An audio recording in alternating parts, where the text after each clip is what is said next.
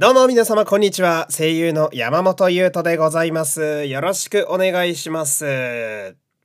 さあ今日はですね、ちょっと皆様に聞いていただきたい話題がございましてね。オールナイトニッポンが Spotify 限定で過去回をアーカイブ的に聞けるようになっております。で、これはですね、まあ私ラジオ大好きですけれども、ラジオ好き的にはですね、とんでもない革命なわけですよ。えー、なぜ革命なのかというのを今から説明していくんですが、まず、えー、今の Spotify ではですね、えー、まあ、ラジオによってどこまでの期間かっていうのは決まってたりもするんですが、え合法的に過去のオールナイトニッポンが聞くことができるようになっております。で、これはですね、実は今まではなかったのよ。なかったんですよ。無料で過去のオールナイトニッポンを聞けるというのは実は初の試みでして、有料ではですね、実は聞くことができる環境はあったりするんですよ。三四郎のオールナイトニッポンゼロが、えー、オールナイトニッポンの中で唯一今ファンクラブを、えー、やっておりまして、そのファンクラブの会員だと、本当の初期の初期の、えー、三四郎のオールナイトニッポンゼロまで全て聞けるんだけど、今回のこれに関しては、無料で誰でも過去のアーカイブを聞くことができると。えー、で、その、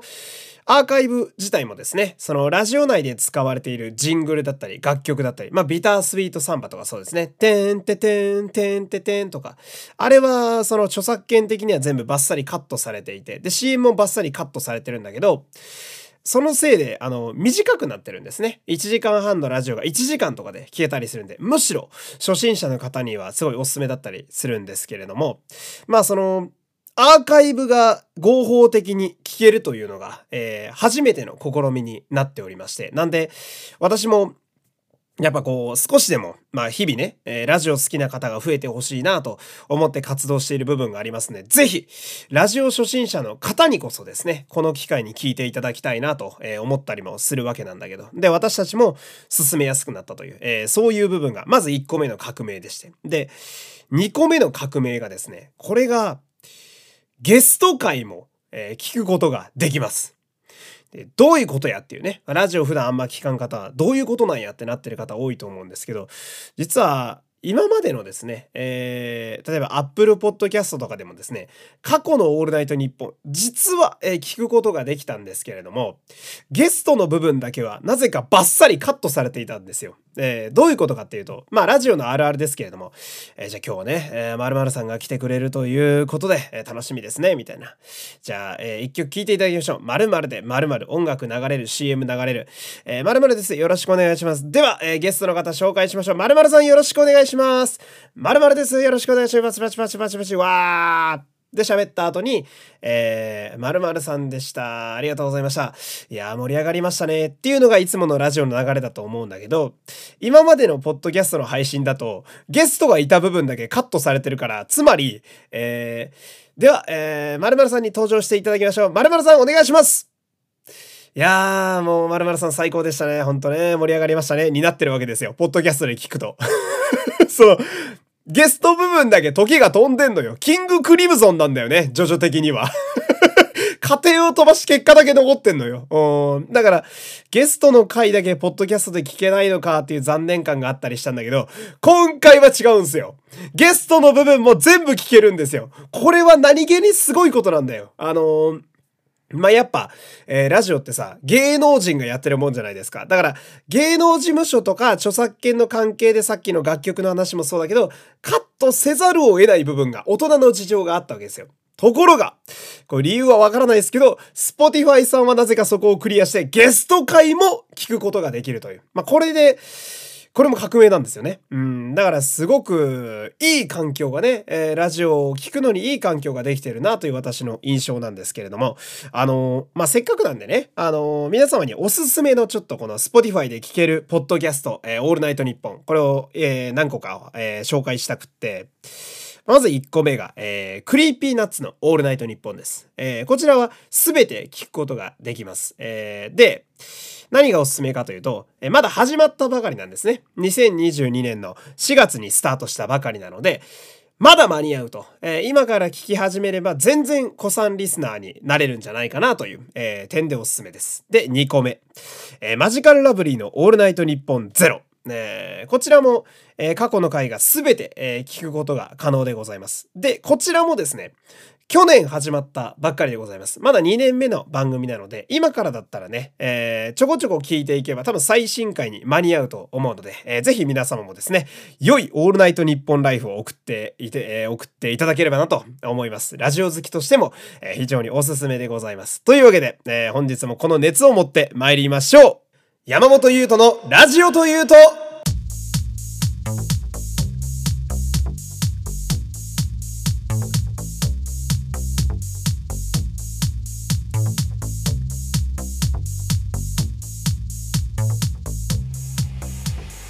改めまして皆様こんにちは。声優の山本優斗でございます。熱い推し語りに定評がある私がラジオで飯を食うことを目標にお届けする山本優斗のラジオというと第34回配信です。よろしくお願いします。さあ今日はね、えー、お便りから参りたいと思います。えー、山本さんこんにちは。こんにちは、えー、いつも楽しい配信に元気もらっています。ありがとう。東京は梅雨入りして気圧のせいで気分がめいってしまいますよね。せやな。最近私が実践しているおすすめの対策法を山本さんにシェアさせてください、うん、それはギャルの精神で乗り切ることです。しんどい時は心の中でギャルを発動させます。ギャルって発動するもんなんだね。あの魔法カードとかトラップカードみたいなね、えー、死のマジックボックスみたいな、えー、マジ無理。いやうち最強都市いけるっしょあげ過去ギャルピース。あたし最高みんなも最高ギャルピース。これで大体のことは乗り切れます。山本さんも良ければお試しくださいませ。ありがとうございました。というね。非常にいいお便りがね、え、来ておりますけれども。ありがとうございます。いやでもな俺なこれすげえわかるんだよな。わかるわ。なんかその私ちょこちょこ喋りますけれどもそのまあ、職場ではね私普段やってるアルバイトもそうだし声優の現場もそうだけどその仕事場ではですね、えー、極めて上機嫌でいようと努めてるわけですよ。上機嫌でいた方がさやっぱ仕事する方々もね一緒に仕事する人が機嫌いい方がいいに決まってるじゃないですか。そんなの。仏頂面のやつとなんかね仕事したくないと思うんで機嫌上げようって思うんだけどあの結構心の中にギャル召喚しますね。あいやわかるわ。そのなんかなんていうの？根拠は特にないんだけどやっぱそのなんだろうな上機嫌というか「いやマジいけてるっしょこれ」みたいな。あそか鏡とか見てさ「あちょ待って待って。今日顔面の作が良くない?」だから。やば今日のファッションマジいけてんすけどみたいなね。いやこれねほんとある。これめちゃめちゃわかるわあのー、やっぱギャルいや俺ギャル好きなんですけどそのギャルはやっぱなんていうのかなその分け隔てなくこう上げてくれるというかうんなんか俺の中でダンスミュージックみたいなもんだと思っていて。こう今流れてるドゥンドゥンもそうだけどさ、やっぱドゥンドゥンしてった方がいいですよ、人生って。あこうバンバン上げていく、バイブスですね。えー、バイブス上げてった方がいいと思うんで。うん。このお便りも、お便りの方もですね、えー、多分俺と同じムーブやと思うんで。えー、心にギャルを買ってね、えー、今日もギャルピースで、えー、ラジオやっていこうと思うんで、よろしくお願いしますよちょっとね、えギャルのムーブがわかんないんで、ラッパーが混ざりましたけれども。えー、本日もね、えー、よろしくお願いします。番組ではお便りを募集しております。概要欄のマシュマロからメッセージを送ってみてください。Twitter でのつぶやきもお待ちしております。番組ハッシュタグは「ハッシュタグラジオ」です。ラジオの「お」は山本優斗の「優」の部分です。俺様と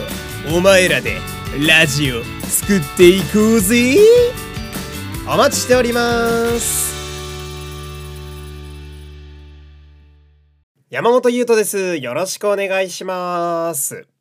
さあ、えー、今日喋りたいのはですね、えー、こちらです。ファイアーエンブレム無双風化雪月の体験版が配信開始ということでございまして、えー、まあ私がね、えー、ちょこちょこ喋っております大好きな、えー、ファイアーエンブレムシリーズね、えー、こちらの最新作ですよ。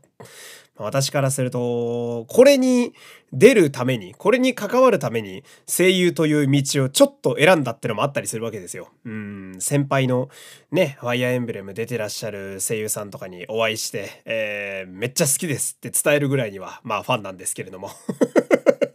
えー、その最新作ということで。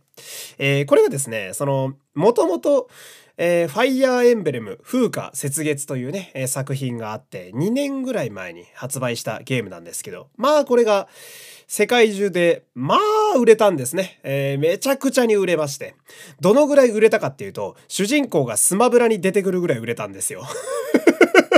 あこれはもうヒットしたなと。うん、で、それの、えー、元にしたアクションゲームにしようと。えー、無双ゲームにしようというね、えー、最近の、えー、光栄テクモのね、えー、無双スタッフのお得意技。えー、これの、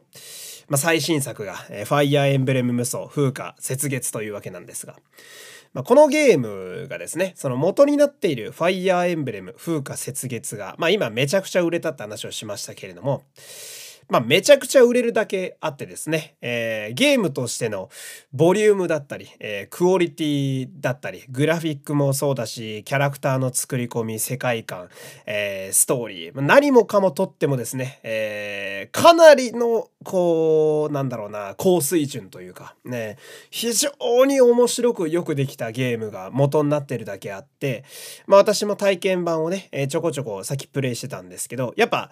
非常に面白い出来に、えー、仕上がっておりましてね。うん、で、まあ、ファイヤーエンブレム風化雪月というゲームが元にはなってるんですけれども、えー、すごい親切にね、キャラクター紹介だったり、あと、世界観だったりの説明がとても丁寧なので、まあ、ぶっっちゃけ原作の風化雪月やってなくてもついていけるようなゲームに、まあ、ファイヤーエンブレム無双風化雪月仕上がっておりまして、うん。まあ、これも、なんだろう、派生作品なんだけど、非常によくできたゲームだなと。えー、でですね、その、まあこのファイアーエンブレム風化雪月もそうだし、今回の体験版で出るね、風化雪月無双。私、この短時間で何回風化雪月って言ったんだろうね。一度も噛んでないのをみんな褒めてほしいんだけど。うん。まあまあいいんだけどさ。で、それに登場するキャラクターで、クロードっていうキャラクターがいるんですよ。ね、クロード・フォン・リーガンというキャラクターがいまして。で、これを演じてる方がですね、豊永俊之さんという、方なんですよ。えー、まあ、豊永俊之さんという方はね、まあ非常に、えー、メジャーな声優さんなので、まああの舞台とかね、えー、もうやってらっしゃる、いろんなとこで、えー、声を聞く、まあとても有名な方なんで、多分聞いたことある方とか知ってる方もね、豊永さんはいらっしゃると思うんですけれども、俺はこの豊永さんが演じているクロードというキャラクターが非常に好きでして、えー、っていうのが、その、ファイヤーエンブレム風化雪月って、あの時代が2つありまして、えー、まず学生編っていうね、えー、若い学生たちが、えー、わちゃわちゃと、え学び屋で学んでいく時代と。一方で5年後の戦争編っていうそのわちゃわちゃ学んでいた少年少女たちが、えみんな大人に成長して今度は過酷な運命に戦っていくっていうね、えストーリー2つ分かれるんですけどこのクロードというキャラクターもそれがあってね、え若い時はまあなんかちょっと食えない感じの、えー、腹に一物ある感じの少年で。で、成長したらどっしりと、えー、名手っていうね、うんまあ、詳しくは調べてほしいんですけど、貴族たちのボスみたいな、えー、役なので、その、まあ結構貫禄があるどっしりした青年に仕上がっていくんですけど、まあ、両方とも豊永さんが演じておりましてね。えー、で、豊永俊之さんを知ってらっしゃる方だったら、めちゃめちゃうなずいてくださると思うんですけれども、その、豊永さんって芝居の鬼なんですよ。うん。あのー、まあ私も、まあ役者ぼちぼちやってるんで、そのいろんな声優さんだったりね、いろんな役者、ドラマとかアニメとか、まあフィールド限らず舞台もそうだし、いろんな役者さんをこう見てきたり、え勉強させてもらったりしてるんですけど、あの豊永俊之さんはですね、もう引くほどお芝居がうまいんですよね。うん、で、この豊永俊之さんでいうお芝居がうまいとはどういうことかって話なんですけれども。まあお芝居ってね、その役者もいろんなフィールドがあるじゃないですか。ドラマとか舞台とか、えー、声優の世界、いろいろあると思うんですよ。で、例えば、ドラマで言うお芝居が上手い方っていうのは、まあ私で言うと、例えば星野源さんとかが浮かぶわけなんだけど、じゃあドラマの星野源さんのお芝居が上手いとは、つまりどういうことかと言いますと、とてもナチュラルなんですね。星野源さんのお芝居は。その、ナチュラルというのは、普通にその辺にいる人間を演じさせたら星野源という男は天才オブ天才なんですよ。その、まあ私たちが普通に生活してる中で、例えば電車の中にいる人だとか、えー、職場の同僚だとか、隣の家の近所の方だとか、もう特別なことはなんてことない、もう普通の我々の日常にいる人間を演じさせたら、星野源という男は異常なほど上手いんですね。だからナチュラルなお芝居で彼はとても評価されているという、こういう部分でドラマにおける芝居が上手い役者は私は星野源さんだと思っていて。うん、で、例えば、じゃあ舞台。うん、舞台だとして、私は荒牧義彦さんという方が、とてもお芝居が舞台芝居上手だなと思うんですけれども、じゃあ荒牧義彦さんは舞台のお芝居における芝居のうまさとは何なのかと、えー、私なりに考えますと、彼は緩急がとても上手なんですね。えー、この、ドラマだと、えー、っと、カメラワークとか編集で、まあ、正直緩急はどうにでもなるというか、まあ、映像の編集によるところが結構多かったりするんだけど、舞台ではそうはいかないわけですよ。生で鉄頭鉄尾、あの、人間というか、キャラクターを演じきらなきゃいけないのが舞台の役者の仕事なわけですけれども、荒牧義彦さんは、その、なんだろうな、緩急がとても上手でして、で、特にその、あの、長いお芝居の長いセリフの中で演じるのももちろん得意だと思うんですけれども、短い中で緩急をつけるのがとても上手なんですね。要は、ほわっとしたキャラが急にキリッとしてなってすぐほわっと戻る。これが5秒間の間とかでガッガッガッって変えれたりするのが荒牧義彦さんの凄さだと思っていて、まあその切り替えのうまさ、また目配せとか所作もそうなんですけど、とにかく彼はスイッチのオンオフが非常に上手な方なので、そういう意味で舞台芝居だと荒牧義彦さんという方が芝居がうまいなと思うわけですよ。うん。じゃあ、話を戻しまして、豊永俊之さんが声優の声の芝居において何が芝居がうまいかと私なりに考えたところですね、えー、彼の声の芝居はとても生っぽいんですね。えー、生っぽいとはつまりどういうことかというと、息遣いから喋り方におけるまで、あの、おけるまで、なんだろうな、生きてんすよ、キャラが。うん、その、なんだろうな、アニメとかさ、うん、ゲームとかさ、あとはまあ吹き替えは生の人間が一応やってはいるんですけれども、その、なんだろう、現実じゃない世界なわけじゃないですか。二次元とかアニメとかゲームは特に。うん。の中で、生もののようにまるで声をこう、キャラに当てる。これが、豊永俊之さんは俺はとても長けた方だと思っていて、あの、特に俺が、うわって思うのが、息遣いがめちゃくちゃ自然なんですよね。うん、すごい自然で、何て言うのかな、その、声優芝居、俺はあんまりこの言葉好きじゃないんだけど、声優芝居とかキャラ芝居っていうのが、まあ一応あるにはあって、声優の世界って。まあ例えばだけど、その、なんだろうな、こういうキャラをやるときには、こういう声を出した方がディレクターに受けたりするっていうのがまああったりするんですよ。うん、こういうのがあったりなんかして、例えばまあ、じゃあイケメンキャラをやってくれってディレクターから振られた時にですね、えー、よく言われるのが、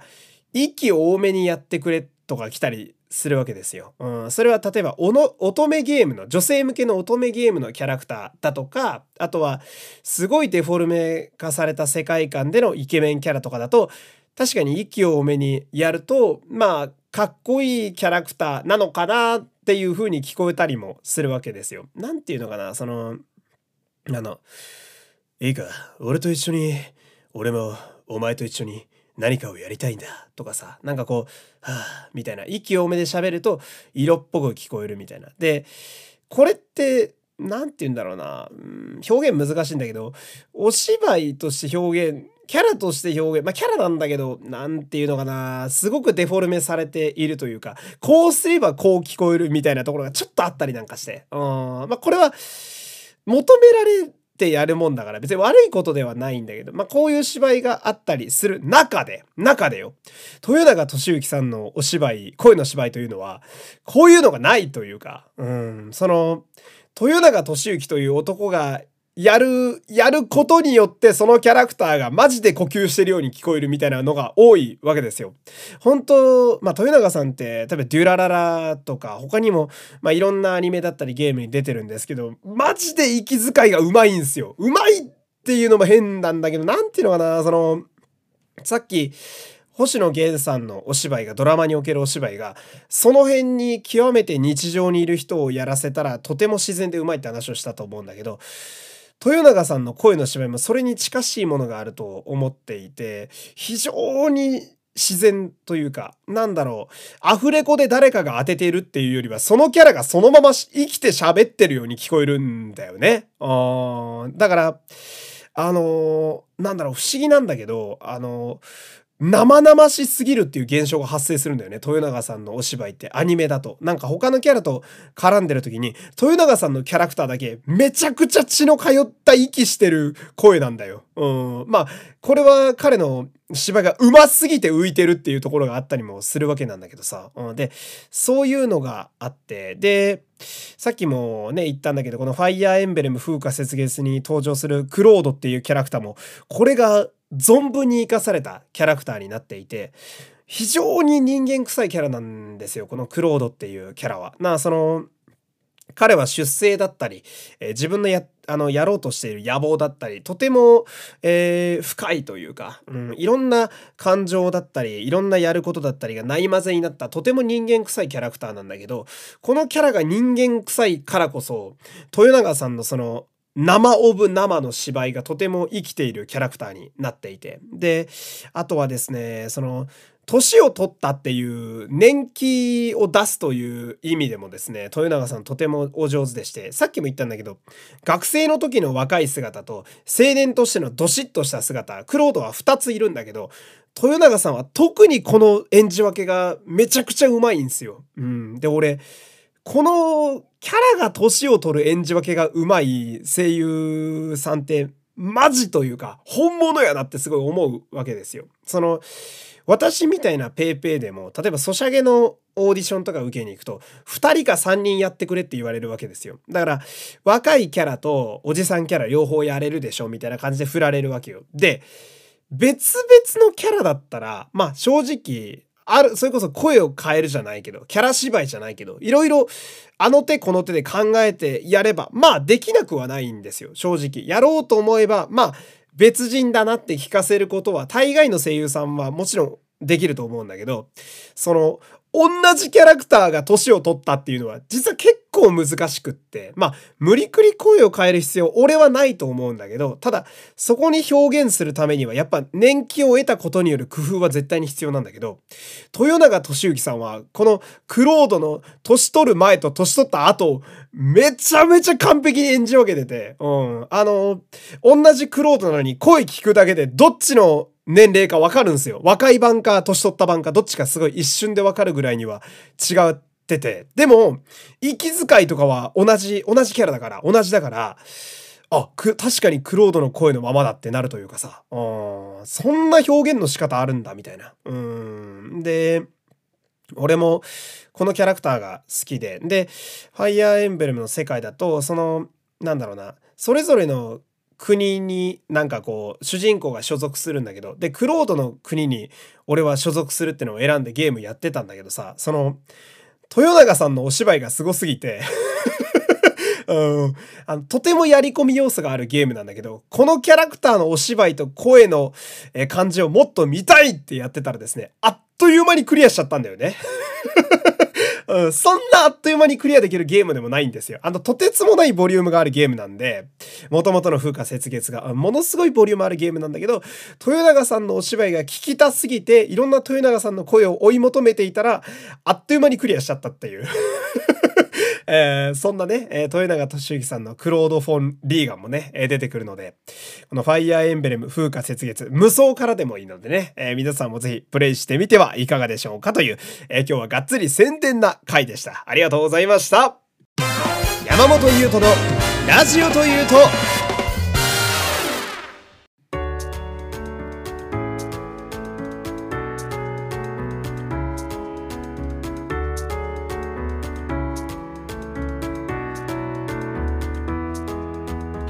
と待ってあのー、俺こんなに自分が豊永さんのこと好きだと思わなかったよ うんあの隠されてた恋に気づきましたねいやめちゃめちゃめちゃめちゃ好きだったな いやびっくりしましたね。えー、まあそんなわけでね、えー、エンディングですよね。そろそろお別れなわけなんですけれども。なんか私は本当思うんだけど、大体何を語らせてもこんな感じの口調になっちゃいますね。まあ根っからオタクなんでしょうね。まあでもね、あの本当に、冒頭の「オールナイトニッポン」のそのアーカイブがねポッドキャストで聞けるようになったって話もそうだしあとその「ファイアーエンブレム」でねその豊永俊之さんから入ってほしいっていうのもこれは本当の熱意で喋ってますから、ね、なんかその俺がいいって思ったものをもっとこう世間に広まってほしいんだよね、そういう思いで、えー、日々ラジオもね、えー、頑張ってやっていこうと思いますんで、えー、今後とも暑苦しいトークばかりではございますけれども、えまたお付き合いいただければと思います。というわけで、えー、今日もですね、最後まで聞いていただきありがとうございました。お相手は山本優斗でした。また次回さよなら